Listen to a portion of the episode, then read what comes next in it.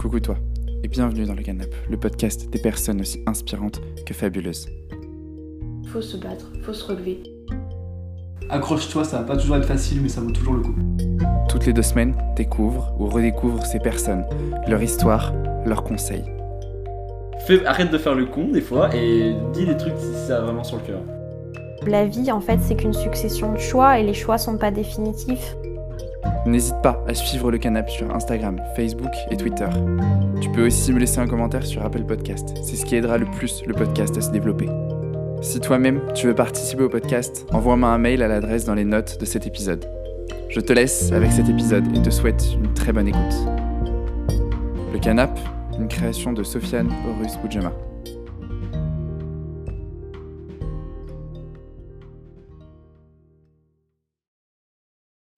Quel est le Mhm. plus vieux souvenir que tu as de toi-même? Moi, en réalité, j'ai une mémoire qui. euh, j'ai la chance d'avoir une mémoire qui fonctionne plutôt pas mal.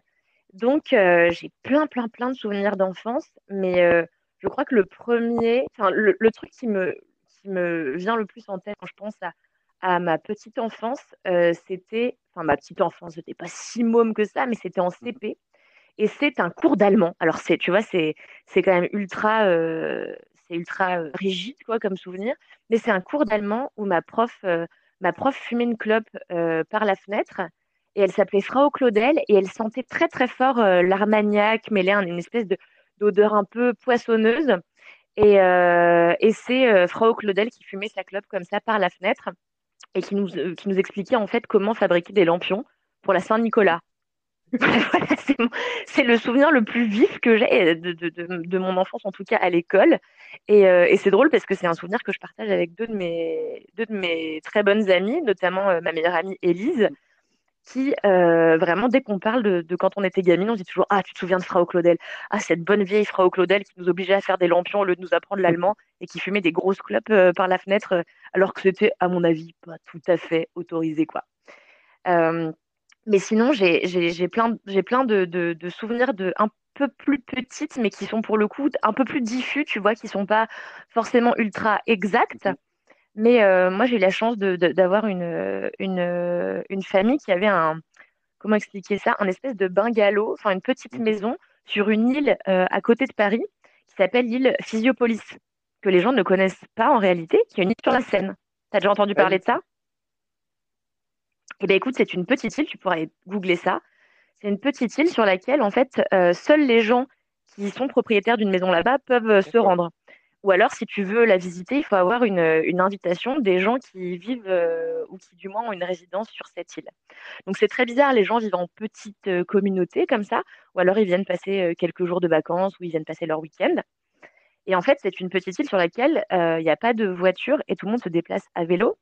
Et en fait, sur le début de cette île, il y avait à l'époque, je te dis ça, j'étais vraiment toute petite, un, à l'embarcadère, il y avait une buvette et à côté de la buvette, il y avait des brouettes. Et en fait, les gens mettaient leurs bagages, enfin en tout cas nous, c'est ce qu'on faisait, on mettait nos bagages euh, pour la semaine de vacances ou pour le week-end dans des brouettes qui étaient mises à disposition, je crois. Mais encore une fois, c'est des souvenirs, donc tu vois, ça n'a pas forcément vocation à être ultra exact. Et, euh, donc, on, on- on- je voyais mon grand-père qui prenait sa brouette comme ça et qui, euh, et qui, euh, et qui serpentait jusqu'à notre petit bungalow et où on coulait quelques jours euh, paisibles. Et euh, ouais, j'ai des souvenirs de moi qui voulais absolument euh, porter cette brouette, alors qu'aujourd'hui, je me dis vraiment, si on me demandait de, de traîner une brouette, je ferais ça en râlant, euh, en me plaignant de, de bout en bout, quoi. Donc, j'ai beaucoup de souvenirs sur cette petite île, et notamment de moi qui traînais cette brouette. tu, tu- Est-ce que ça répond à ta question? Très, très bien. C'était, euh, c'est quoi ton- ta place dans ta famille à l'époque? Ma place, alors bah, en fait, euh, c'est la place, la seule place de l'enfant parce que je j'ai j'ai pas de frère ni de sœur, je suis enfant unique.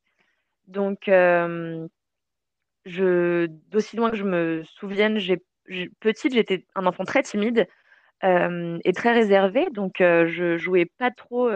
Enfin, j'étais pas ultra sociable, j'avais pas des milliards de, de copains et de copines. Mais du coup, ma place euh, au sein de ma famille, c'était la place du seul enfant qui, du coup, essayait d'effacer les, les, les, les marques de je suis trop un enfant, tu vois. J'essayais de, de jouer à l'adulte un peu parce que j'étais entourée que d'adultes, de ma mère, de mon père, de mes grands-parents, de leurs amis. Euh, et je fréquentais très peu d'enfants à part à l'école. Du coup, je, ouais, je, en fait, j'avais la place de celui dont on s'occupe tout le Mhm. temps et dont on s'occupe essentiellement, à part que j'avais un chien qui s'appelait Cheyenne, qui était un gros husky, qui avait un peu la place de, mon, de, de ma sœur finalement, avec laquelle je jouais, qui me gardait, voilà. Donc, j'ai partagé mon, mon enfance avec ce chien. Du coup, j'étais, c'était ma seule sœur et le reste du temps, j'étais voilà, j'étais un enfant unique et assez, assez solitaire. Quand tu disais. Mais euh, pardon non, non, non, vas-y, je t'en prie. tu disais que. Non, non, mais je sais plus ce que je veux dire. Quand tu disais que tu euh, voulais euh, prendre, prendre ta place d'adulte, ça se traduisait comment? Eh ben, ça se traduisait que je, par exemple, j'ai, j'ai eu la chance, enfin, je sais pas si c'est une chance, mais euh, moi, j'ai constaté chez mes amies que beaucoup, quand elles étaient petites, euh, on les faisait manger à une table à côté, tu vois, la table des enfants, et les adultes mangeaient ensemble. Et moi, mes parents m'ont toujours fait manger avec eux euh, quand ils, ils recevaient des dîners, des amis, je pouvais dîner avec tout le monde. Et du coup, je jouais un peu à l'adulte, c'est-à-dire que j'essayais d'avoir des conversations euh, d'adultes qui étaient absolument pas à ma portée. Et mon père me disait toujours, arrête de parler comme ma grand-mère. Ça exaspérait mon père que j'essaye de parler comme une daronne et que j'essaye de faire un peu la leçon aux adultes alors que j'étais une môme euh, minuscule qui savait rien à rien, tu vois. Donc euh, il y avait ça et puis il y avait que j'étais un enfant qui ne jouait pas. Ça, ça stressait de ouf ma mère. Enfin, ça la stressait de ouf, ça, ça la démoralisait un peu parce qu'elle voulait me me- m'emmener au parc et puis euh, faire comme toutes les les daronnes et, et lire un bouquin pendant que leur, euh, leur môme jouait euh, entre eux, tu vois, faisait du toboggan. Sauf que moi, le toboggan, j'en avais à peu près rien à secouer. Euh, les autres enfants, j'en avais à peu près rien à secouer. Et je savais pas jouer. J'ai un enfant qui savait pas jouer, tu vois. Genre, j'étais là, je sais pas quoi faire. euh, qu'est-ce que qu'on fait là dans le parc? Qu'est-ce est... Pff, Tu Mhm. vois? Et, euh, et du coup, c'était euh, un peu compliqué pour ma daronne parce qu'elle était là, mais comment, euh, comment distraire cet enfant? Et puis, et puis en fait, elle a compris qu'il fallait juste me filer des crayons et, et des feuilles et que je dessinais, voilà. Et du coup, j'ai appris à lire assez petite. Je suis rentrée en CP, je savais déjà lire et écrire. Et du coup, quand j'ai su lire, et ben après j'ai lu et ça a été ma distraction qui m'a nourrie très jeune, beaucoup, beaucoup, beaucoup, et qui fait que j'étais un enfant sans me la péter. Hein. D'ailleurs, c'était pas marrant, mais un peu, un peu mûr pour, euh, pour son âge, quoi. Et, pas très sociable d'ailleurs, tu vois. C'est, quelque chose qui m'a, qui m'a, qui m'a rendu assez triste quand j'étais petite. J'étais pas ultra, euh, j'avais pas beaucoup, beaucoup d'amis. Et puis euh, finalement, en arrivant à l'école primaire et en, montant les classes, et ben là, je me suis fait un cercle d'amis que j'ai encore aujourd'hui. Mes trois meilleurs amis sont mes amis que j'ai connus en primaire. Mais, euh, mais du coup, voilà, tu vois, j'étais cet enfant un peu, pas, pas forcément adulte, mais un peu, euh, un peu, euh, un peu mûr pour son âge et un peu, euh, un peu en retrait, un peu en réserve. J'étais un enfant pas ultra funky, tu vois. Et euh, tu parlais C'est c'est triste parce que du coup, mes histoires sont pas ultra funky, quoi. Bon, euh, si, attends, ta sœur c'était un husky, euh, vraiment, moi, ça, ça me, ça me fait rêver déjà. Bah ouais, franchement, je conseille à tout le monde d'avoir une sœur ou un frère husky. Je veux dire, c'est, c'est, c'est, c'est le, c'est le meilleur compagnon de jeu. T'en as souffert de pas avoir de, de frères et de sœurs, du coup? En fait, c'est une question à laquelle je pourrais pas répondre parce que, euh, enfin, c'est une question qui, sur laquelle je m'interroge moi-même euh, régulièrement. Je, je- je- en fait, je, je, je sais pas si j'en ai souffert ou si au contraire, ça a été un grand plaisir. Parce que moi, j'ai toujours aimé être le centre de l'attention de tout le monde. Donc, du coup, euh, la place d'enfant seul a été une place, euh, enfin, ça a été un, statut privilégié dans ma vie, au sein de ma famille. Donc, du coup, je sais pas si j'aurais kiffé de ouf partager la vedette euh, avec un autre enfant. Et à la fois, je pense que ça m'aurait apporté plein de choses. Donc, je pense que ce dont j'ai souffert, c'est de. En fait, moi, j'ai une maman qui était hôtesse de l'air, du coup, euh, qui était euh, euh, de temps en temps partie. Et quand ma mère était pas là et que mon père travaillait, bah, j'étais un peu solo chez mes grands-parents, je me faisais un peu chier. Donc, je pense que j'en ai souffert dans le sens où partager mon temps libre avec un autre enfant, qui soit plus petit, plus âgé ou qu'il ait le même âge que moi, ça m'aurait créé de la distraction et ça aurait peut-être fait de moi un, adulte moins égoïste. C'est possible. Donc je pense pas que j'en aurais souffert et de toute façon, je, je, en fait, c'est, je saurais jamais, tu vois. C'est comme mes amies quand elles me disent ah ma petite sœur, elle fait ça et tout, elles ont l'air trop fières et je suis là, je comprends pas en fait la relation qui unit des frères et des sœurs parce que j'ai jamais eu, tu vois. Donc vraiment, je suis là. ça a toujours été source de, mystère pour moi absolument incroyable. Je me dis, mais, mais ça fait comment d'avoir un frère ou une sœur Ça doit être un lien extraordinaire, tu vois. Mais à la fois, du coup, moi, c'est, c'est comme ça que j'ai. C'est comme ça aussi un peu que je considère mes amis les plus proches. Enfin, mes, mes amis, que pas mes potes, mais vraiment mes cinq six amis les, les plus proches, ils sont, je les considère comme des gens de ma famille, tu vois, comme, comme des sœurs. Euh, c'est que, c'est que des filles. Euh, donc, euh, ça m'a, je pense que ça, ça m'a forcément manqué, mais à la fois, je me suis constituée mes propres, ma propre famille au sein de, de mes amis. Donc, euh, donc, un peu oui et un peu non, et un peu beaucoup de je sais pas. Peut-on avoir du silence? Excuse-moi, c'est la folie furieuse à côté, quoi. Le chat se jette sur les murs. euh, euh, Enfin, c'est dingue. J'ai un chat complètement fou qui vraiment devient taré, se jette partout. C'est-à-dire, on ne peut plus marcher deux secondes sans avoir un chat qui se jette sur vos pieds, vous mord les mollets. euh, Enfin, vraiment, quoi. Parfois, je suis assise, il vient, il court, il se jette sur mon chignon. Enfin, voilà. C'est ma famille aussi maintenant. C'est un peu comme mon frère. c'est ça finalement, du husky au chat, il n'y a qu'un pas. Mais oui, mais c'est ça. Je crois que moi, je suis un enfant sauvage fait pour, euh, pour vivre avec des animaux, tu vois, sales et pleines de terre. Et, et je crois que c'est ça ma, ma vision de la famille. Euh, du coup, euh, ta place d'enfant unique, ça te mettait seul avec des adultes. Et c'était quoi ton rapport à l'autorité? Excellente question. Je dirais de un rapport de rejet que j'ai toujours eu parce que moi j'ai grandi avec un, père euh, très particulier, euh, très euh, à la fois autoritaire et à la fois pas du tout. C'est très bizarre, c'est-à-dire avec une figure de, enfin un homme qui se veut autoritaire dans sa place de d'homme au sein de la famille, mais que moi j'ai compris tout de suite que l'autorité de mon père était très facilement contournable. Euh, et j'ai compris aussi que mon père ne mettait jamais en application ses punitions. Donc du coup, euh, il était comme ça, cet homme euh, qui gueulait beaucoup tout le temps, euh, tout le temps vraiment, du matin au soir. Cet homme souvent très acariâtre, mais au final un amour d'homme, un homme très gentil, très très humain. Donc j'ai j'ai eu cette figure-là d'autorité que très vite j'ai su déjouer et à laquelle je me suis très vite opposée en comprenant que si j'y faisais opposition, en fait, elle allait pas tenir le coup, euh, cette autorité. Donc euh, euh, petite, j'écoutais mon père, comme beaucoup d'enfants, mais dès que j'ai commencé à rentrer dans la préadolescence, ma relation avec mon père s'est beaucoup détériorée et j'ai commencé à rentrer en conflit total avec, avec lui, qui était ma figure principale d'autorité, parce que ma mère est quelqu'un de moins autoritaire, de, pas de plus laxiste, mais en tout cas de, de plus cool, de plus souple. Donc ma principale figure d'autorité à combattre, c'était mon père. Et je pense que je me suis vachement construite à travers, euh, en tant que, hum, enfin que j'ai vachement construit ma vision de l'autorité à travers la figure de mon père. Du coup, euh, je, je suis pas sortie de cette phase où je rejetais, euh, rejetais l'autorité paternelle. C'est-à-dire qu'encore aujourd'hui, je supporte pas qu'un homme me donne un ordre.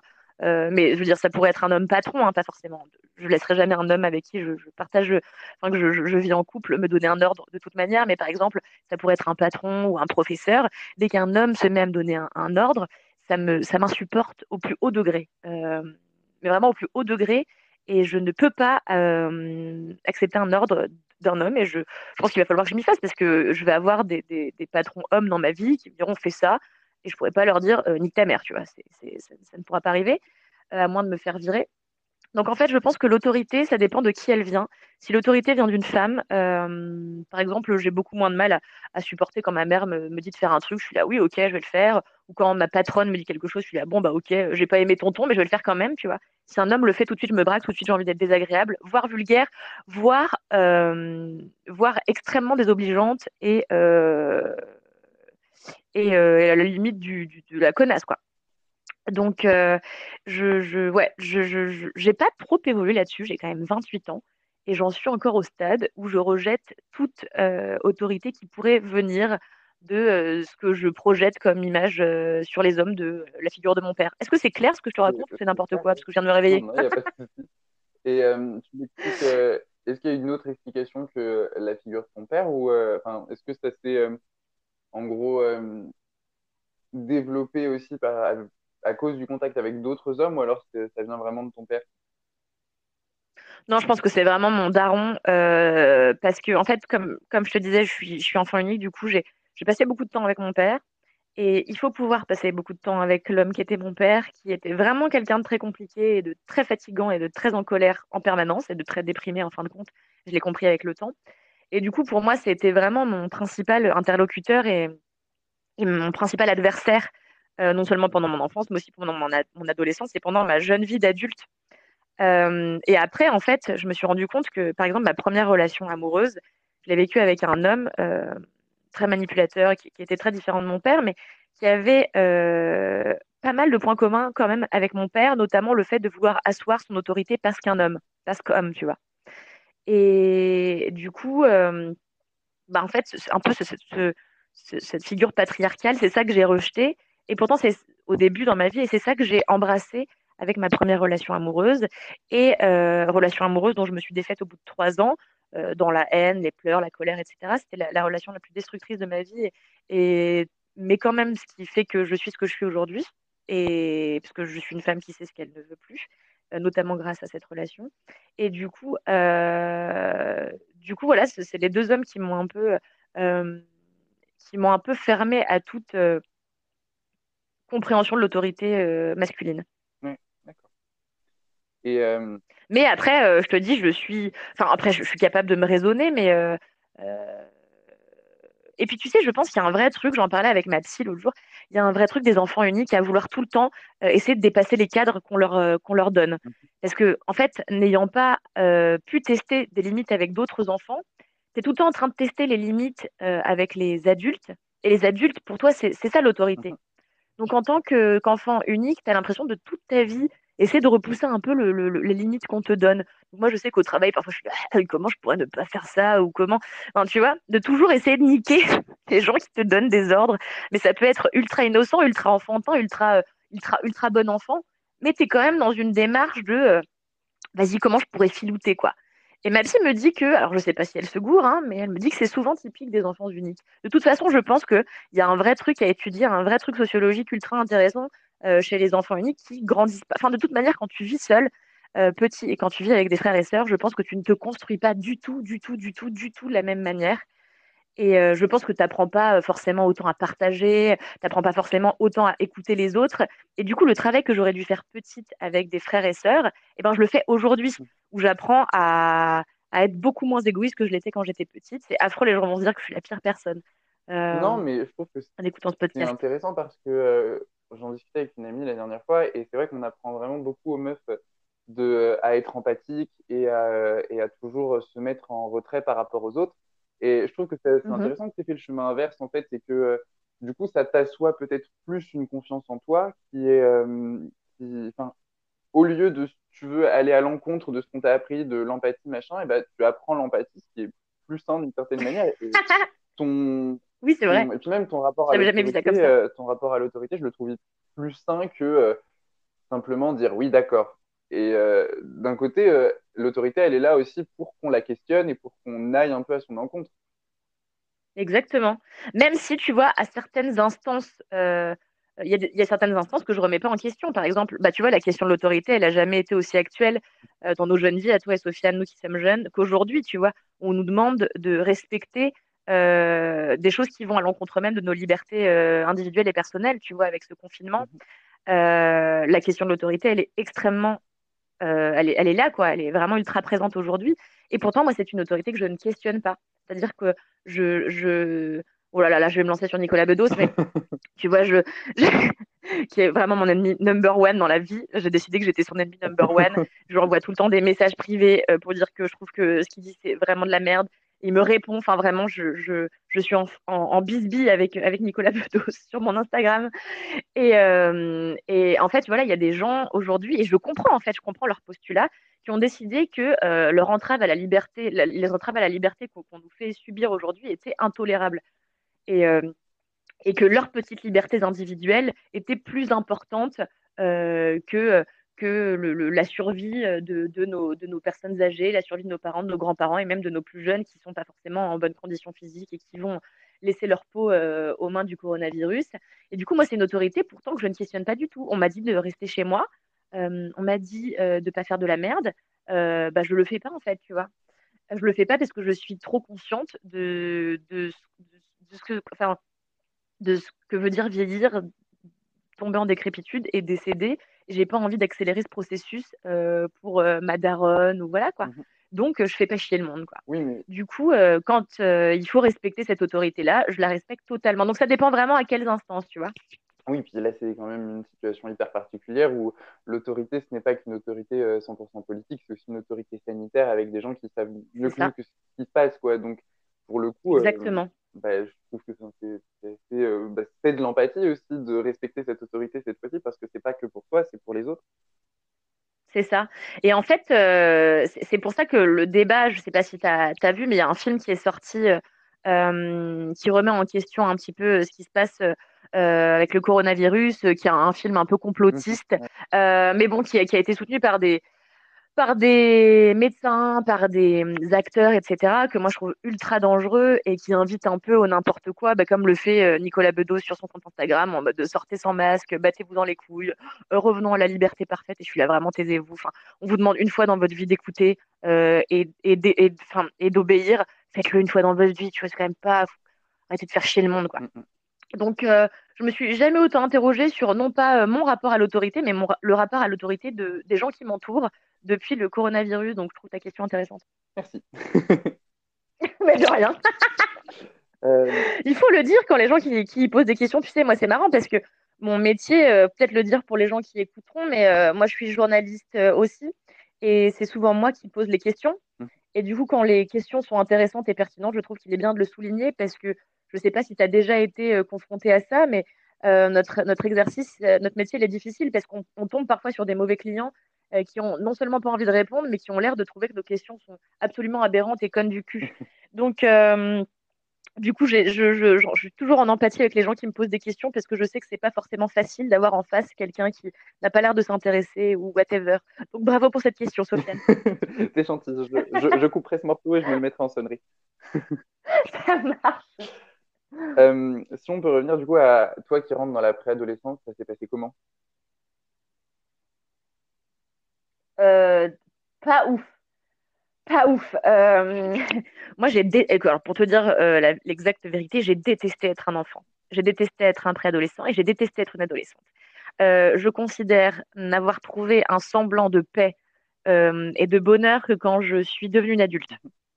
Alors, est-ce que je suis une adulte aujourd'hui? Ça reste à prouver.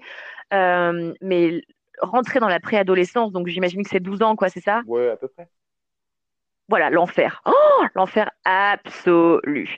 Donc déjà, il fallait que je conjugue être un laidron absolu euh, avec le fait d'être avec des meufs qui étaient euh, plus stylées que moi, qui me renvoyaient au fait que j'étais un, préadolescent ultra mal dans sa peau, ultra euh, stressé de tout.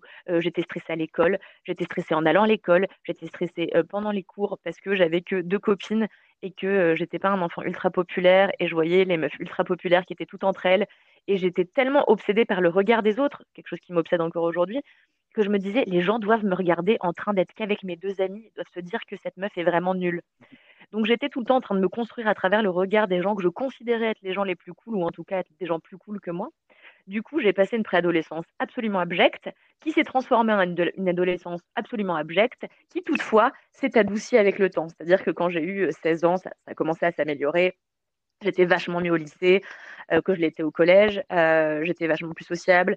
J'avais plus d'amis, même si après, je me suis renfermée ma dernière année du lycée avec une meuf que j'ai rencontrée qui a été un coup de cœur, qui est demeurée ma meilleure amie aujourd'hui et, avec qui je me suis un peu enfermée dans une bulle.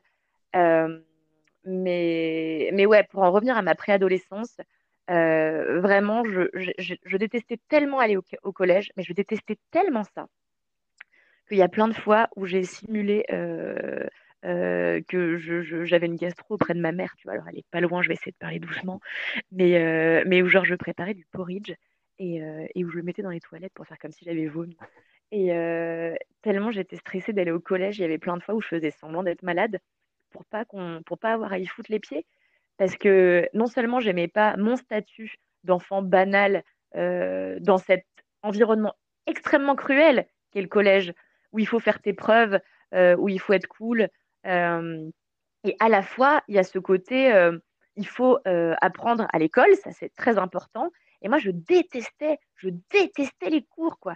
Je me faisais chier comme un rat mort. Je détestais les maths, je détestais l'histoire. En fait, je détestais tout, sauf le français et l'anglais.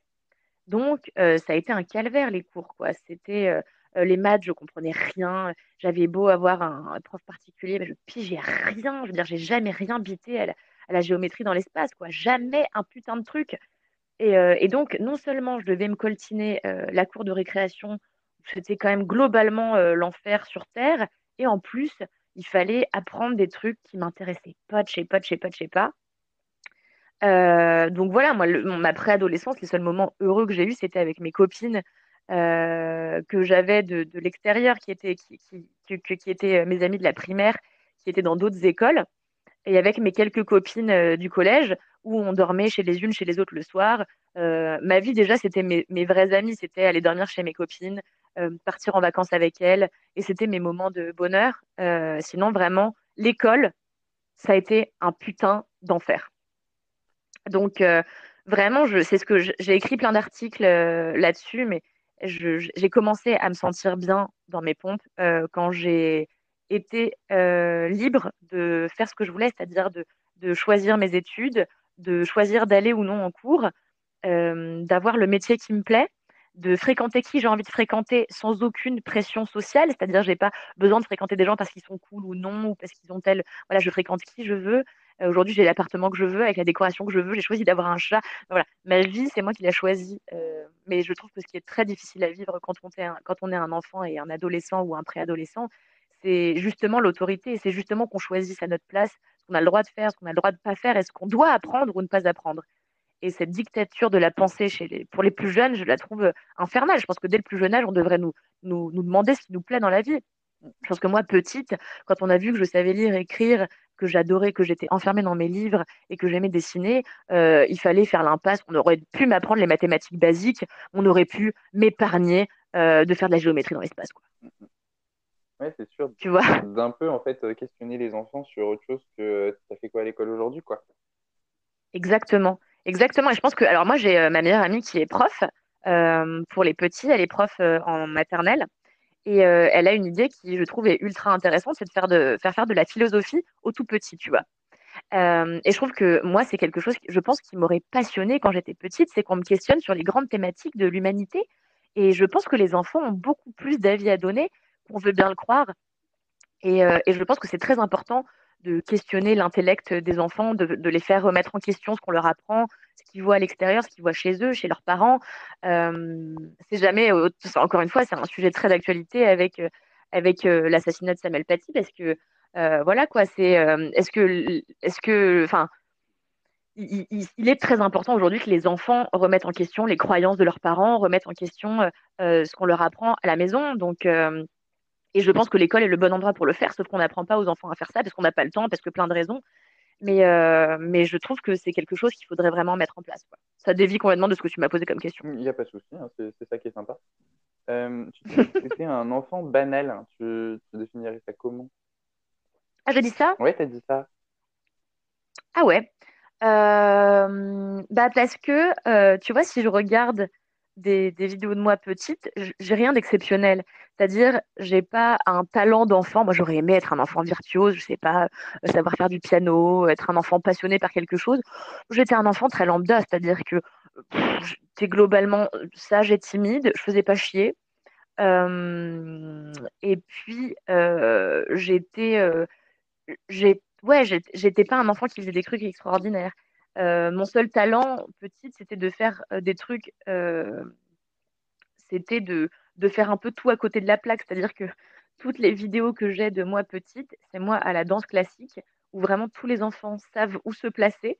genre, c'est le spectacle, et toutes les petites filles sont genre trop bien en rang, elles ont trop bien appris la Corée, et moi, je suis genre la meuf la plus schlag de la Terre. Je connais pas la Corée. Je suis en train de regarder les petites filles pour essayer de calquer euh, mon comportement sur elle en mode ok, il faut que je me mette là, faut que je fasse une espèce d'arabesque. Et je suis là, attends, c'est quand même bizarre. J'ai fait la même année euh, de, danse que toutes les petites filles et je suis la seule meuf qui n'a pas été foutue de retenir une chorégraphie euh, et de faire un port de bras quand il fallait faire un port de bras. Donc voilà, ma seule originalité d'enfant, c'était d'être un enfant un peu schlagos sur ses activités périscolaires.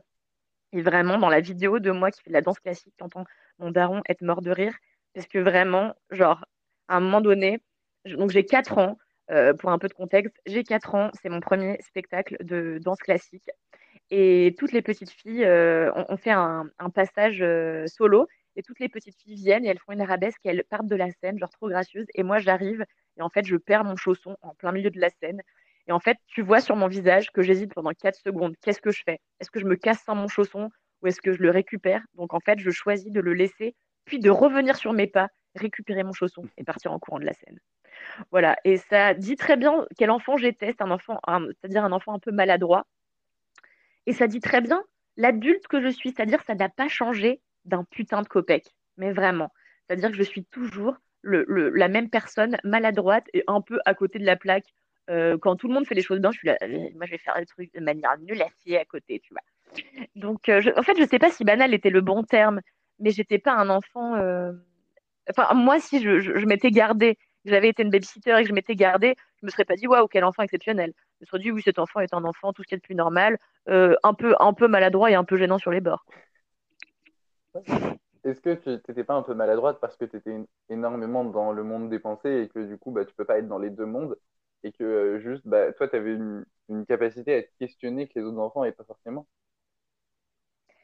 J'aime beaucoup comment tu me, tu me fais paraître. Euh, j'ai l'impression d'être un, enfant euh, finalement ultra cérébral et, et, poétique dans ta bouche.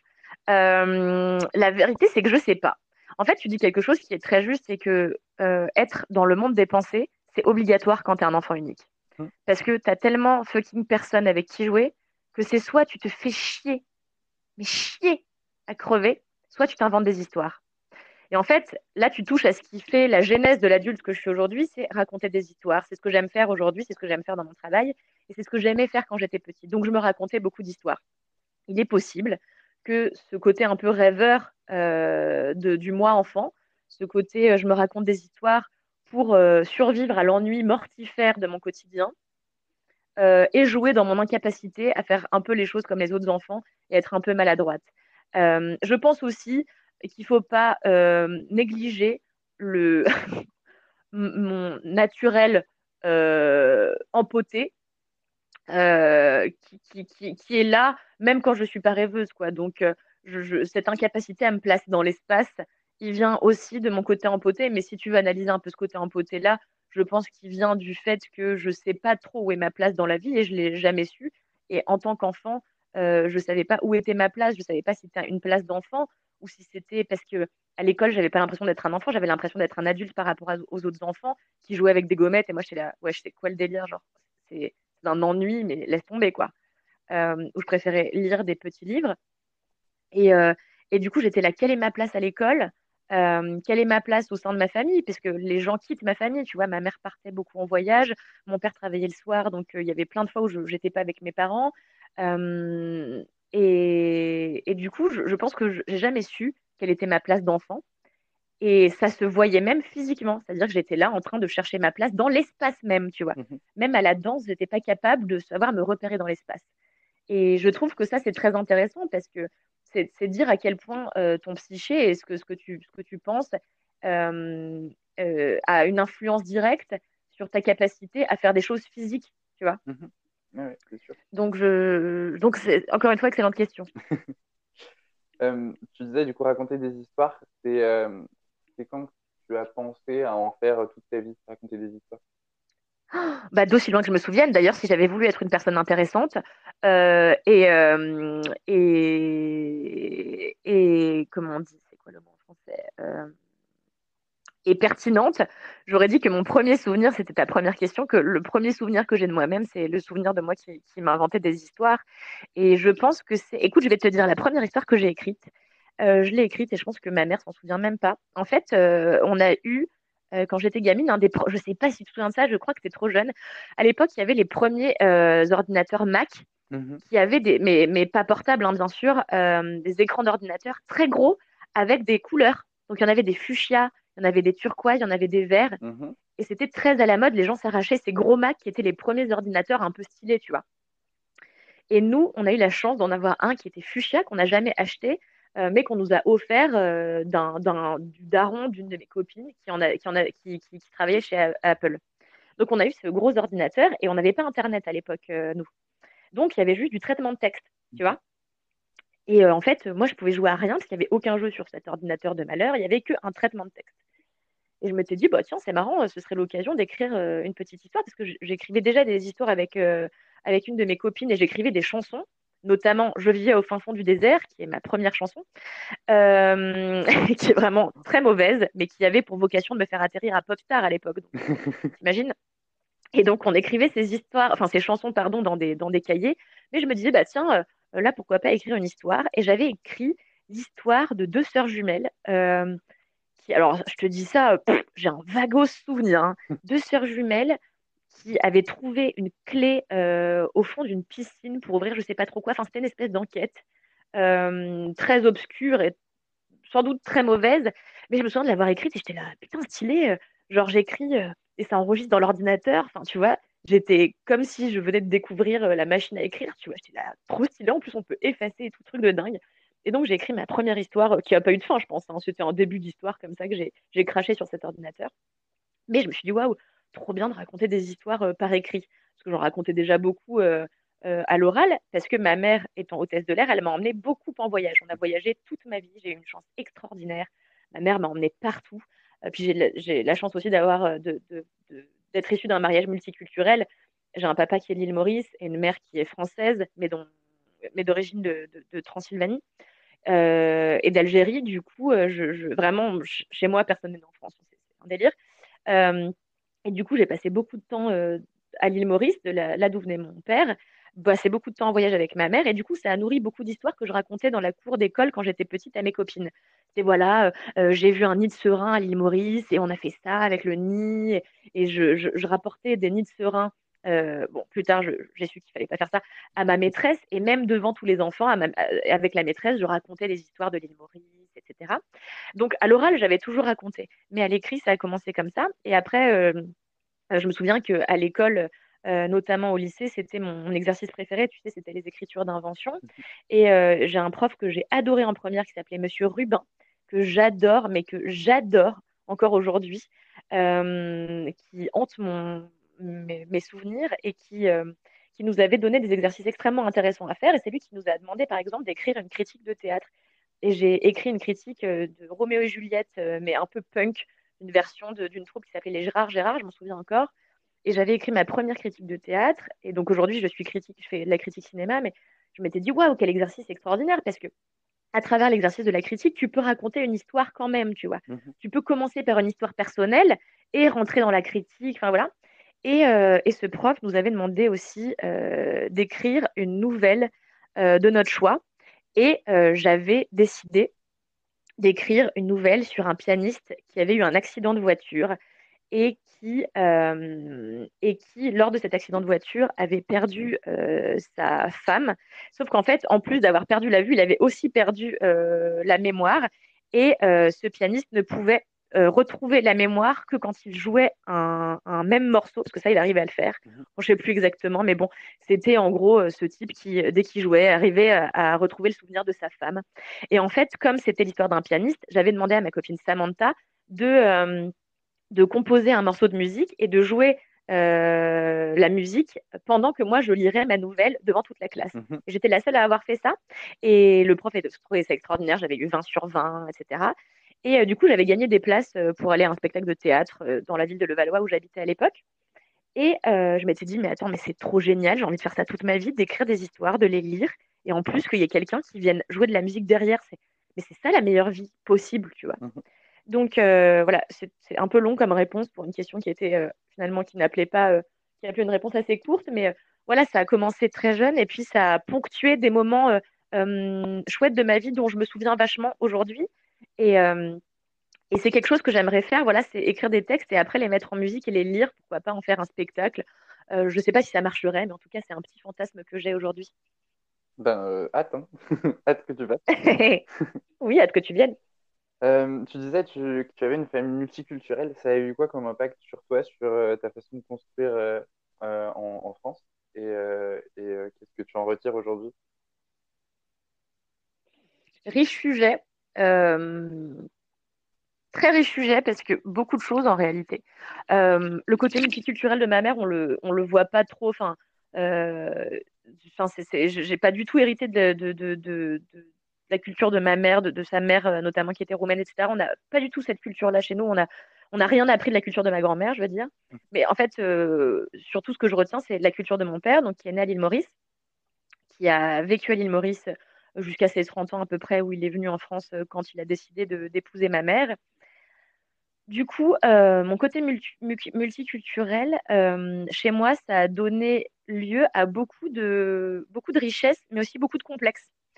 C'est-à-dire que beaucoup de richesses parce que bah, j'ai été beaucoup chez, dans la famille de mon père à l'île Maurice. Ma grand-mère était mauricienne, donc j'ai passé beaucoup de temps à Maurice.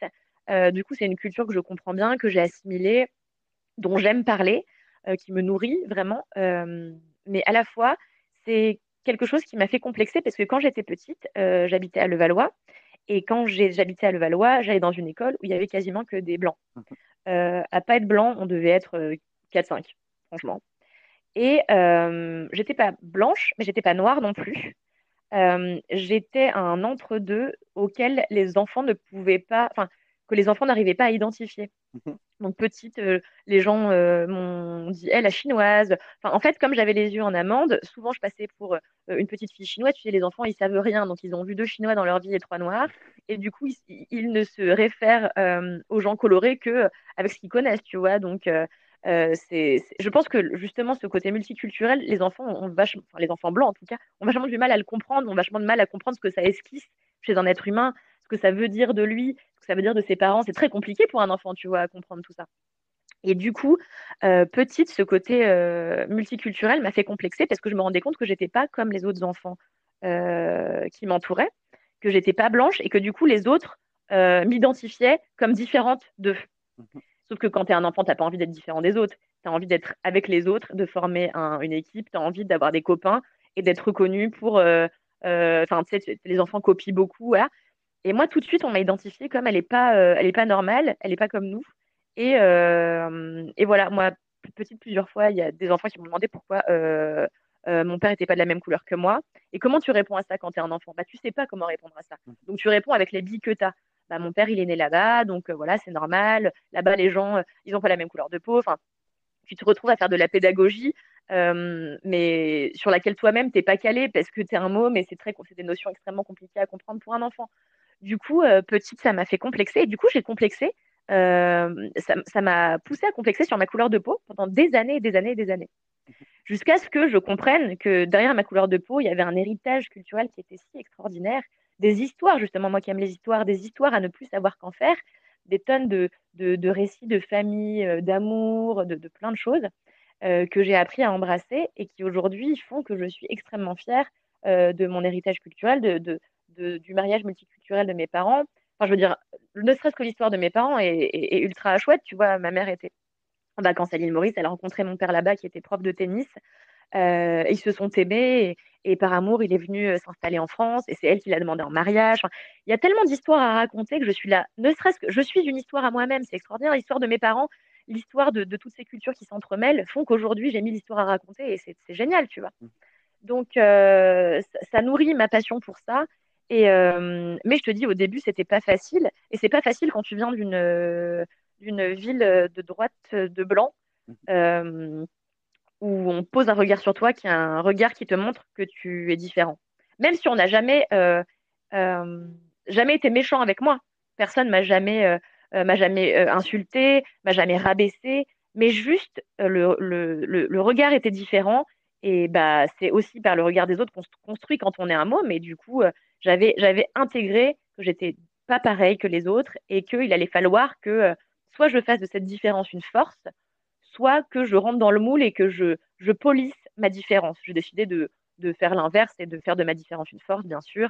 Euh, et, et, voilà. Ça répond à ta question? Très bien. Bah, ça, me fait penser que si tu as l'occasion un jour je, vais citer Le Monde, je, me déteste, mais il y a un super article d'un journaliste du Monde, du coup, qui a écrit mhm. là-dessus, qui a écrit un bouquin sur le, comment lui, il a vécu le fait d'avoir des origines arabes en France. Et, mhm. et, ça me fait beaucoup penser à ce que tu dis, du coup, c'est hyper intéressant de, il disait le, le bon arabe, c'est celui qui préfère le français à l'arabe. Et, euh, et c'est hyper ouais, ça. de voir qu'en en fait, euh, il, s'est auto-lissé, que finalement, on, ne lui a pas tellement demandé de se lisser de manière explicite, mais que il, il, a très vite compris que c'était euh, une différence et que les différences ne devaient pas exister. Et, et du coup, il regrette énormément aujourd'hui de ne pas avoir appris l'arabe et de ne pas avoir eu un bon un bon rapport à cette langue euh, avant, euh, avant de l'avoir euh, déconstruit. Et c'est hyper intéressant de voir comment. comment Mais c'est exactement, c'est exactement ça, tu vois, c'est exactement ça. En fait, le, même le rapport à la langue, c'est très intéressant que tu soulèves ce point-là. Tu vois, moi, mon père, à Maurice, on parle créole. Mhm. Alors, on parle aussi français et anglais. Mais la langue parlée au quotidien, c'est le créole mauricien. Mhm. Comme dans beaucoup d'îles, tu vois, la Réunion, tu as le créole réunionnais, etc.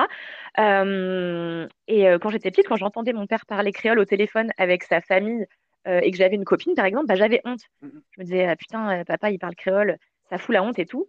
Et aujourd'hui, je suis là. De un, je suis dégoûtée d'avoir jamais appris. Et de deux, euh, quand mon père parlait créole, quand je suis devenue adulte, j'avais envie que les gens entendent, tu vois, parce que j'étais là, waouh, je suis contente parce que les gens vont dire, mais qu'est-ce que c'est que cette langue et d'où ça vient? Et du coup, on a cette histoire à raconter, on va pouvoir dire, bah voilà, mon père, il est né là-bas, mais même ses parents n'étaient pas nés ici. Ses parents étaient encore plus dans un endroit encore plus que vous connaissez même pas et si et ça. Et là c'est l'occasion de raconter des histoires et raconter d'à quel point on est fier de là d'où on vient. Mm. et c'est incroyable qu'il m'ait fallu euh, je sais pas 25 ans pour être fier de ça quoi. Et, et c'est en effet ça. Personne m'a jamais demandé euh, de manière explicite d'avoir honte euh, de mon origine. C'est moi qui ai décidé toute seule qu'il fallait que je rentre dans le moule et je pense qu'il faut qu'on apprenne aux enfants mais on en revient toujours à la même chose il faut qu'on apprenne aux enfants à ne pas avoir peur de se distinguer ne pas avoir peur euh, d'être différent, peu importe la différence. Il faut apprendre au môme, et c'est absolument primordial à la maison, dans les écoles, partout, que euh, la différence est une force et qu'elle est à revendiquer. Mm, mm, bien sûr, je suis totalement d'accord. Et euh, c'est ouais, le rapport à la langue, je trouvais hyper intéressant parce que bah, c'est fou de, enfin c'est une réelle richesse en fait. Une langue, c'est quand même fou, c'est un, un, vecteur hyper hyper hyper puissant et de se dire que ben, on se lise tout seul. Euh, et puis c'était l'aspect hyper colonial, je trouve, de la France qui se Complètement. encore.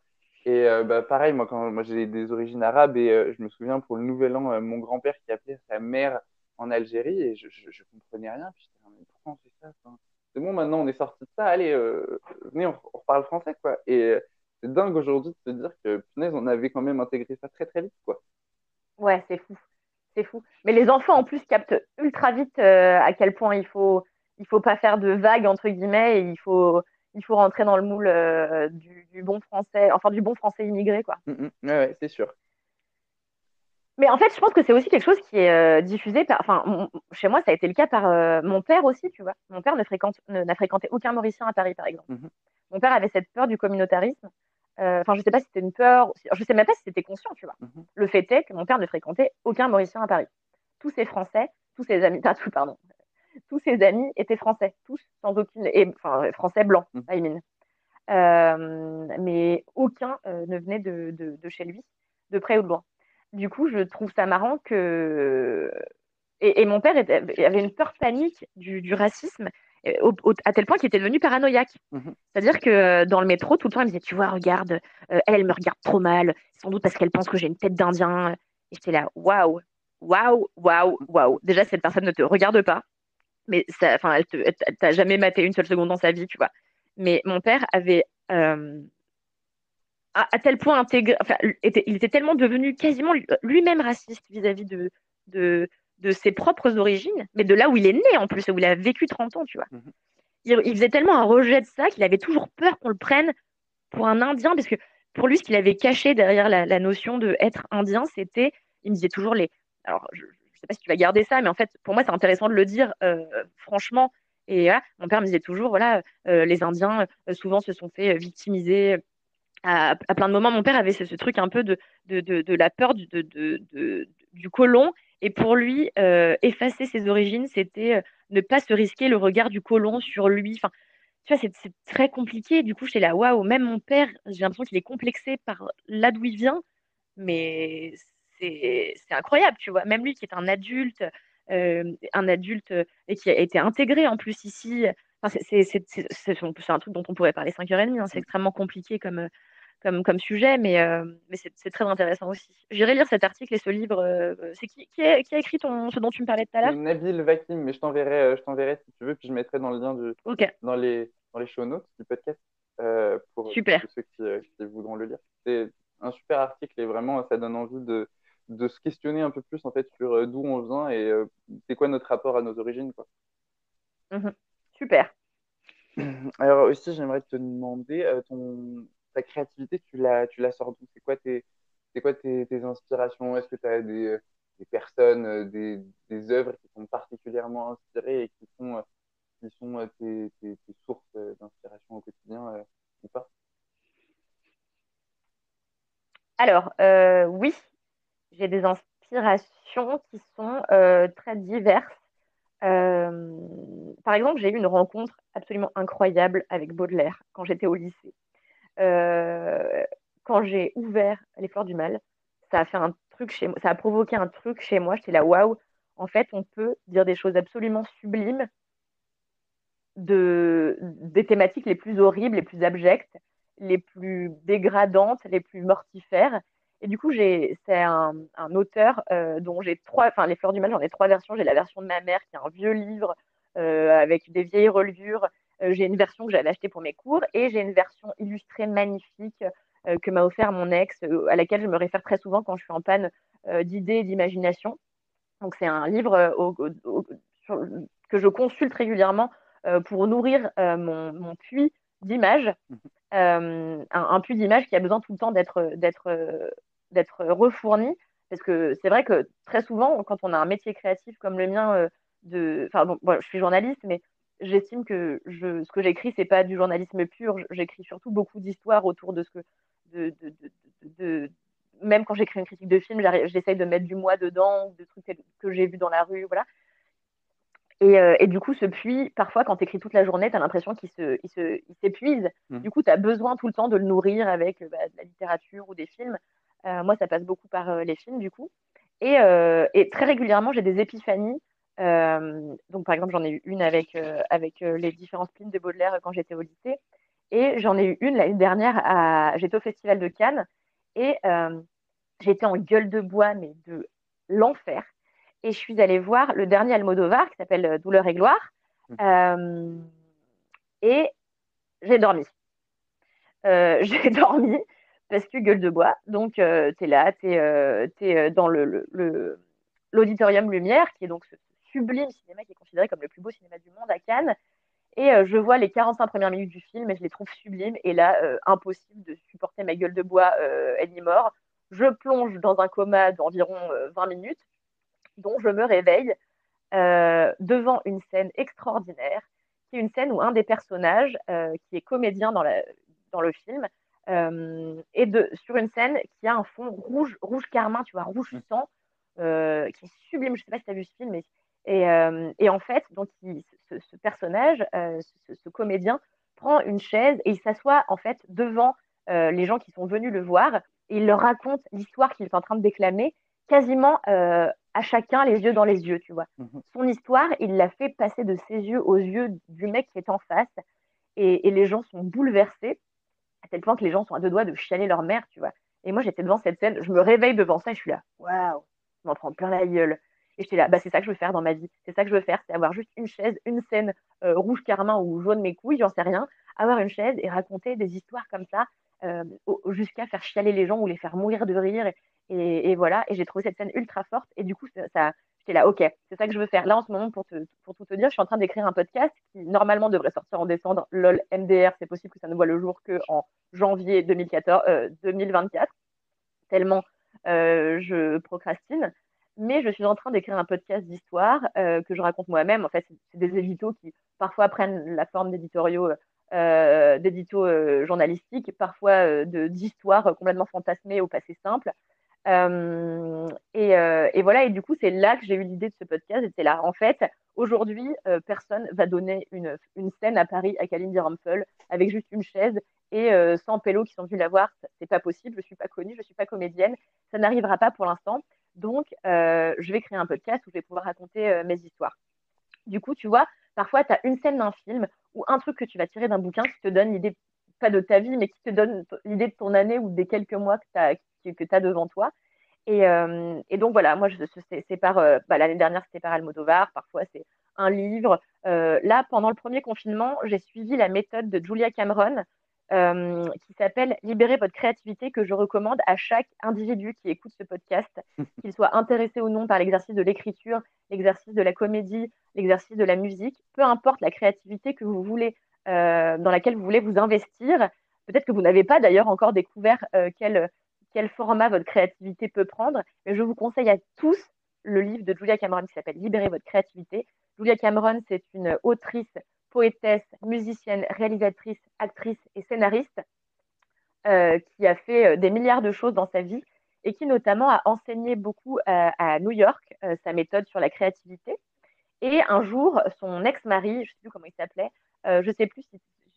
D'ailleurs, je me demande si c'était pas Lynch. Enfin, bon, bref, c'est une femme qui a eu des, des, maris d'ailleurs qui faisaient euh, des métiers très créatifs aussi. Et euh, son ex-mari lui dit Bah, meuf, tes cours, ils sont absolument extraordinaires, mais malheureusement, ils, sont réservés à une élite, à l'élite intellectuelle de New York, et il faudrait que tout le monde puisse avoir accès à ta méthode, faisant un bouquin. Elle en a fait un livre, euh, un livre qui propose une méthode sur 12 semaines, au bout de laquelle on est censé avoir libéré sa créativité. Alors, ça n'est pas un outil magique, c'est un outil qui demande énormément de travail, euh, moi, j'ai lâché l'affaire au bout de neuf semaines avant de reprendre trois semaines plus tard. Donc cet été, moi, j'ai fait, euh, je me suis fait larguer, je fais un petit coup de déprime, donc j'ai vraiment arrêté l'exercice de la créativité pour juste me morfondre sur mon canapé. Mais quand j'ai renoué avec mon envie, j'ai recommencé Julia Cameron et je suis arrivée au bout des 12 semaines. Et si je, je, je peux pas mentir, je peux pas dire que ça a changé ma, ma, ma vie du tout au tout. En revanche, ça a changé plein de petits détails dans ma vie je ne regarde pas euh, l'exercice de l'écriture comme je le regardais avant. Depuis, je me suis inscrite à des cours de théâtre que je fais deux, heures par semaine. Euh, je suis, je, lancer un challenge complètement con avec euh, mon ami et collègue Alix qui s'appelle le Takeover Challenge où on se déguise comme des personnages complètement conducus. La semaine dernière, on a fait les visiteurs. La semaine d'avant, on avait fait Mozart et c'est juste nous qui nous déguisons et qu'ils ont genre on est Mozart ou un personnage des visiteurs en faisant les trucs les plus stupides du monde. Ça n'a l'air de rien, mais c'est des petites choses qui nourrissent la créativité au quotidien. C'est se déguiser, écrire le matin en se réveillant, euh, euh, aller faire une promenade et, euh, remplir son puits d'inspiration avec, je ne sais pas, la couleur d'un arbre, la discussion qu'on aura entendue entre deux personnes qui se connaissent sur un banc. Voilà, en fait, c'est apprendre à être attentif à tout ce qui peut nourrir la créativité. donc vraiment, moi, c'est un livre que je conseille à tout le monde et, et, qui change non pas la vie, mais plein de détails de la vie d'un créateur je l'ai offert à mes potes. Euh, euh, et j'ai mon amie euh, Camille qui, pareil, s'est lancée à fond dedans. Elle, me dit que pour l'instant, les résultats sont pas aussi visibles qu'elle l'aurait espéré, mais que en tout cas, elle fait ses pages du matin, qui consiste à se lever le matin, écrire trois pages. Bon, moi, j'ai arrêté en ce moment, j'avoue. elle se lève, elle écrit trois pages, et en fait, ça te permet de, de mettre ton senseur naturel, donc la partie gauche de ton cerveau qui arrête pas de te dire que tu es une merde et ce que tu fais, c'est vraiment de la chiasse en bocal. Euh, jeter tes premières idées euh, le matin sur une feuille, ça donne un petit coup de massue à la partie gauche de ton cerveau, qui est la partie senseuse, donc comme je le disais, et du coup, ça te permet de passer une journée sous un jour plus lumineux pour toi-même, c'est-à-dire moins te considérer comme une merde et plus te dire que tu es un être humain capable de faire des choses. D'accord. Ben, tu vois, j'avais déjà entendu parler des, pages du matin, notamment dans les smackifés. Et euh, je savais pas que ça avait cet effet hyper cérébral, en fait. Ah oui, oui, c'est vraiment, c'est incroyable. Hein. Je le conseille à tout le monde.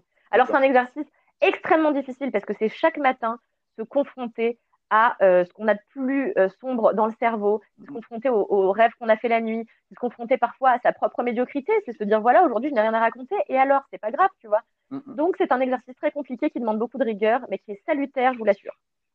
Oui, puis euh, ça permet aussi de se redonner un, un, boost de confiance en soi parce que ça a l'air d'être pareil chez toi et c'est intéressant parce que j'ai l'impression que tu fonctionnes comme ça. Euh, n'hésite pas à me contredire si, c'est faux. Mm-hmm. Euh, mais euh, moi, j'ai tendance à beaucoup me comparer à des, des, plein de personnes en même temps. C'est-à-dire que je vais pas me comparer qu'à une seule personne, je vais me comparer au meilleur côté d'une personne, puis au meilleur d'une autre, puis au meilleur d'une autre. Et moi, je voudrais être une espèce de synthèse de, tout, de tous ces, ces, points forts et de toutes ces qualités qui font que bah, tu es un méga génie, quoi. C'est le, le, but de mon existence. Alors, j'ai ma meilleure amie qui le, qui le qui dit bien, elle me dit, j'ai envie d'être Mère Teresa euh, dans le corps de, de, de, Miss Univers euh, tout en ayant quatre prix Nobel, quoi. Et euh, oui, bah oui, bien sûr. C'est exactement, c'est exactement ça, quoi. Et c'est vrai que de se, de se, remettre un peu dans son corps et de se dire non, mais tu es toi, et c'est déjà, c'est déjà super cool, quoi. C'est déjà pas mal. C'est déjà beaucoup de boulot. Exactement, ouais. L'humain a tendance à, à, à, ne voir que les, les, gens qui ont réussi et jamais les gens qui ont échoué. Et surtout, l'humain a tendance à voir les réussites des gens qui ont réussi euh, alors que euh, ce que je te disais, c'est qu'il y, a, sans doute Mère Teresa a peut-être fait quelques dépressions nerveuses dans sa vie, peut-être même qu'elle a déjà donné un coup de pied à un pigeon, tu vois. Mm, mm. Mais vraiment, on décide de voir que les accomplissements extraordinaires de Mère Teresa, et, c'est tout, c'est tout ce qu'on sait, c'est tout ce qu'on garde. Mais en réalité, il y a tellement de, phases obscures et d'incapacités chez littéralement tout le monde qu'il est ridicule de passer notre vie, et je le fais aussi, tu as tout à fait raison, de nous comparer à euh, l'élite de tous les domaines euh, pour, pour en faire une personne. Bien sûr, c'est pas possible. Mais du coup, voilà, en effet, euh, cette méthode, elle permet de, de, se recentrer un peu et de cesser de se comparer toujours, parce qu'en fait, se comparer toujours, c'est juste se mettre une balle dans le pied, c'est juste s'empêcher de fabriquer. Alors qu'en fait, quand tu arrêtes de te comparer que tu fabriques, peu importe que ce soit bon ou mauvais, tu avances quoi qu'il arrive vers une qualité qui sera de, de mieux en mieux au final. Donc, c'est important mmh non seulement d'arrêter de se comparer aux autres, mais d'arrêter d'être trop dur avec soi-même. Je vous dis ça, j'y arrive pas euh, du tout. Hein. Encore ce matin, avant, avant qu'on enregistre le podcast, j'étais en train d'essayer d'écrire un épisode de mon podcast. Et j'étais là, bah, c'est super, c'est vraiment de la merde. Ok, bah, c'est vraiment de la merde. Lindsay, super. Voilà, c'est à peu près ce que mon cerveau a dit pendant 20 minutes avant que je décide d'aller jouer avec mon chat. Euh, mais du coup, je me suis dit, tu sais quoi, en fait, ce matin, tu es dans un mood où tu as décidé que ce que tu faisais, c'était de la merde en barre. Donc, fais ce podcast qui va sûrement t'aérer l'esprit et te faire du bien. Et tu y reviendras cet après-midi euh, autour d'un thé vert. Mm. Oui, et puis en plus, je trouve qu'on a, on a énormément euh, intégré le, l'objection de, de, rentabilité. Quoi. On, on, voudrait tout le temps euh, être rentable à 115%, alors que bah, en fait, on est, on, est humain quoi, et que des fois, on n'y arrive pas et c'est normal. Et on n'est pas des machines à, à, faire, à écrire, à penser. Et, et ouais, il y a des moments où le cerveau n'est pas, pas disponible, quoi, et c'est pas grave. Euh, et, je dis ça alors que hier, j'ai passé ma journée à. Du coup, bah, en étant confiné, euh, je me suis dit, allez, euh, on va s'aérer un moment. je me suis aéré 10 minutes et je suis rentré chez moi en disant, non, mais il faut que tu travailles parce que tu vas jamais avoir fini ta to-do list, quoi. Et c'est dingue de se dire que, bah, en fait, on a vraiment intégré qu'il fallait qu'on qu'il faut qu'on soit. productif. Productif, quoi. C'est fou. Mmh, mmh, mmh mais c'est un, c'est un, c'est un enfer parce que ça ne, ça ne force que la culpabilité. Mm. C'est-à-dire que quand tu fais pas, tu culpabilises, mais en fait, faire dans la culpabilité, ça ne mène, d'après mon expérience, rien de bon. Du coup, euh, c'est un cercle vicieux duquel il est compliqué de sortir. Euh, et puis parce qu'en plus, on a l'impression que quand on ne produit pas, on est égoïste. Mm, C'est-à-dire, quelle est notre place dans le monde? Euh, j'ai pas produit j'ai pas produit quelque chose de mirifique ou, ou alors j'ai rien produit du tout euh, est-ce que je suis c'est, quel, quel, rôle est-ce que je, je joue dans l'univers? Quel rôle je joue au sein de ma boîte quand j'ai fait semblant de travailler pendant deux heures au lieu de vraiment travailler? Enfin, voilà, c'est des questionnements qui ne nourrissent que, que, que, des angoisses et, de la culpabilité. Et je ne sais pas, je n'ai pas encore trouvé pour l'instant le bouton qui faisait que quand on n'est pas assez productif, on arrête de se stresser le cul. Mm, mm. Parce qu'en plus, ce qui est compliqué, c'est quand on a des amis productifs et qu'on est tout le temps en train de se référer en disant ah, Putain, elle a écrit euh, trois trucs, elle a fait 14 euh, podcasts et moi je suis là, je suis une merde, j'ai acheté des micros, c'est tout, tu vois. Et t'es là tout le temps en train de te rabaisser euh, et c'est chiant du cul, quoi. Donc, euh, donc moi, si vous avez des solutions, à part Julia Cameron, mais qui encore une fois n'est pas magicienne, donc qui n'a pas pu supprimer ma culpabilité à ne rien faire, je suis preneuse.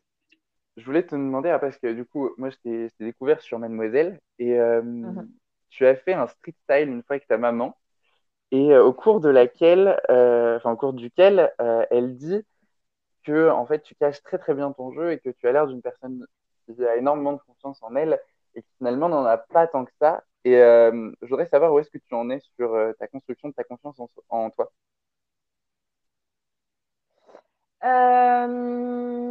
j'en suis, j'en suis que je vais beaucoup mieux. j'en suis que si je regarde la Kalindi de 5 ans, la Kalindi de 15 ans, la Kalindi de 20 ans, la Kalindi de 28, je suis quand même vachement mieux aujourd'hui. Quoi. Je suis vachement, vachement mieux dans mes pompes. Donc, j'ai encore énormément de travail à faire euh, pour euh, parvenir à l'être humain euh, idéal, d'après moi, c'est-à-dire à, l'être humain qui se kiffe et qui est bien dans, sa, dans ses pompes. j'ai encore du travail à faire là-dessus, mais j'y arrive progressivement. mais ma mère a tout à fait raison. Je cache très très bien sous beaucoup de, de, palabres. quelqu'un qui parle beaucoup, qui parle tout le temps, qui parle souvent pour masquer, pour masquer bien sûr, pour masquer son inconfort. Et du coup, les gens pensent que je, je, je, veux juste prendre de la place pour prendre de la place et exister et briller, alors qu'en réalité, c'est juste que je cherche ma place à ce moment-là. Mhm. J'ai juste peur de ne pas la voir et parler est un moyen de rappeler aux gens que j'existe, que je suis là et que peut-être ma voix mérite d'être entendue. Peut-être hein, d'ailleurs, parce que vraiment, je. Mais je suis quelqu'un d'extrêmement stressé, d'extrêmement angoissé euh, et de souvent pas ultra fier euh, de lui. Du coup, euh, je vais mieux. Je vais mieux grâce au fait que j'ai un travail dans lequel je me sens compétente. Ça a mis des années avant de venir, mais je me sens compétente dans mon domaine. Mhm. Euh, j'apprends à regarder mon travail d'un nouvel œil, qui est l'œil de la bienveillance. Euh, donc, quand je relis mes articles il y a quelques années et que je ne trouve pas hyper bon, je suis là. En fait, c'est pas grave parce que regarde ce que tu écris aujourd'hui, c'est vachement mieux. Comme quoi l'être humain progresse. Mhm. Euh, avant de mourir, enfin de vieillir, de tuer et de mourir. Donc, c'est la tragédie de ma vie et c'est la, plus, la plus grande inquiétude de, mon existence c'est la maladie et la mort, mais euh, comme beaucoup de gens, tu me diras pas très original là-dessus. Mais euh, du coup, c'est, je, je, me sens euh, vachement mieux dans mes pompes, mais j'ai encore du chemin à faire.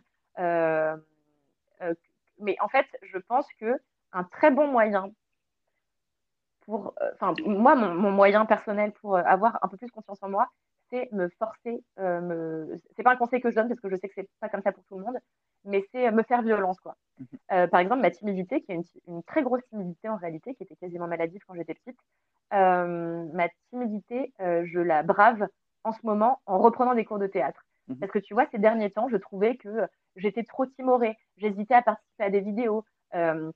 Que je me disais, et, si je suis pas bonne, et si machin. J'étais là, Camille, c'est chiant, tu vas pas passer ta vie à pas faire des trucs parce que tu as peur de pas être à la hauteur. Mhm. Et du coup, je me suis réinscrite à mes cours de théâtre, grâce notamment à la méthode de Julia Cameron dont je vous parlais tout à l'heure, tout boucle. Et, euh, et du coup, euh, euh, le théâtre, c'est pour moi un exercice extraordinaire parce que je n'ai pas le choix. Je suis au théâtre, je n'ai pas le choix. On me donne un exercice, on me donne un thème d'improvisation, je suis obligée de le faire. Je ne peux pas partir en pleurant et dire eh, je ne veux pas le faire. Je ne peux pas. Enfin, je pourrais, mais j'ai décidé de ne pas le faire. Donc, il faut que je, brave ma timidité maladive, mon manque de confiance en moi, je suis obligée de donner. Je suis là, j'ai payé, je fais un cours, les gens me regardent, je ne peux pas faire autrement. Du coup, pour moi, ma seule, euh, le, truc pour que ma capacité à progresser dans ma confiance en moi, c'est de me faire violence. Je sais que c'est quelque chose euh, qui n'est pas forcément ultra, faisable pour tout le monde et que les gens euh, ont parfois plus besoin de se cocooner, d'être bienveillants avec eux, de faire du développement personnel pour apprendre à s'aimer. Moi, c'est lance-toi dans la gueule du loup, va sur scène et va voir directement si qui se passe. Oui, finalement. Donc, euh, je pense que. Pardon? Je dis finalement, le plus important, c'est de trouver le moyen d'y arriver. Quoi. Si toi, ça passe par une forme de violence, ben cool. Tu as trouvé le moyen. Et en fait, c'est la première. Euh, c'est la ça, pour moi, ça a été le premier truc qui m'a fait euh, progresser dans, mon, dans ma vie. C'est-à-dire que quand j'étais petite, j'étais timide et ma mère m'a mise au théâtre et je me suis révélée. C'est-à-dire qu'avant, j'avais été juste un enfant timide.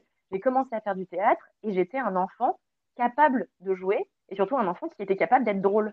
Et du coup, je, me suis dit à ce moment-là, waouh, je fais rire les gens. De ouf, tu vois. Je fais rire les gens et j'ai été bonne dans mon personnage. Mais deux trucs de ouf, d'un coup, tu vois. Et, euh, et, du coup, c'est par le théâtre que j'ai commencé à exorciser mes démons, euh, les démons de la timidité. Et c'est drôle parce que pendant des années, j'ai mis cette passion euh, en, en, sourdine pour ne la réembrasser que cette année. Ça fait que, trois mois qu'avec Alix, on a recommencé à faire du théâtre. Et Alix, pardon, qui est ma collègue chez Mademoiselle et une de mes amies dans la vie. Et, et donc, en reprenant le théâtre, je recommence à me sentir mieux dans mes pompes. Je me redis, bah, je ne suis, pas, suis pas juste une meuf euh, euh, comme ça derrière son ordinateur. Je suis une meuf qui, qui, qui, en veut, qui, voilà, je sais pas, je, me kiffe vachement plus depuis que je fais du théâtre. Bah, tant mieux, c'est trop cool. Ouais. Trop bien. Bah, écoute, euh, j'ai du coup une toute dernière question. Si mm-hmm. tu avais la possibilité de te donner des conseils à la petite Kalindi devant Frao Frau Claudel. Je lui dirais de pas, passer sa vie à flipper, qu'il faut faire confiance. Alors là, je vais passer pour une tarée, mais qu'il faut faire confiance à l'univers. Mmh. et ce que j'ai appris avec Julia Cameron, je dirais d'arrêter de flipper tout le temps. que très souvent, les situations inextricables dans, dans lesquelles on a l'impression d'être fourré ont des solutions en réalité, mmh. notamment dans, dans, la praticité du quotidien. Par exemple, je serais, si, voilà, si je pouvais aller euh, retourner voir la Candy devant Frao Claudel, je lui donnerais la clé euh, que j'ai aujourd'hui, moi, la clé de ma confiance en moi qui est euh, la pratique du théâtre ou la pratique de l'écriture. Je lui donnerais cette clé et je lui dirais arrête de perdre du temps à ne pas avoir confiance en toi, commence à faire des trucs qui te font kiffer vraiment. Si tu as envie d'écrire des histoires, fais-les. Si tu as envie de jouer, si tu as envie d'être la meilleure au théâtre, eh ben, sois-le. juste, je, lui donnerais, je, lui dirais voilà, arrête de stresser, éclate-toi dans les arts qui t'intéressent, parce qu'il n'y a que ça qui t'intéresse. Donc, euh, go. Et c'est ce que je me dirais à moi aujourd'hui encore. J'ai pas besoin de retourner voir la gamine de Frau Claudel. Hein. Mm. C'est précisément ce que je peux me dire à moi aujourd'hui. Mais, euh, mais j'aimerais beaucoup, c'est quelque chose que je me suis toujours dit, j'aimerais beaucoup euh, me, boire une potion pour, pour, pouvoir avoir le don d'ubiquité ou de, voyage dans le temps et de me, de me rencontrer petite et de dire vraiment arrête, arrête d'être un enfant si stressé, la vie c'est cool, commence à kiffer parce que ça passe si vite. Moi j'ai perdu mon papa l'année dernière euh, d'un cancer abominable et, très foudroyant. Il est mort en six mois et j'ai compris l'année dernière à quel point le temps ça passe vite, à quel point c'est le, chaque minute est fucking précieuse et qu'il ne faut pas perdre du temps avec le stress, l'angoisse et, la peur de soi-même. Mhm. Donc euh, voilà ce que je dirais et je lui dirais aussi bien sûr de profiter de son papa tant qu'il est encore temps. Bah, super. Merci beaucoup. Bah, je t'en prie, Sofiane.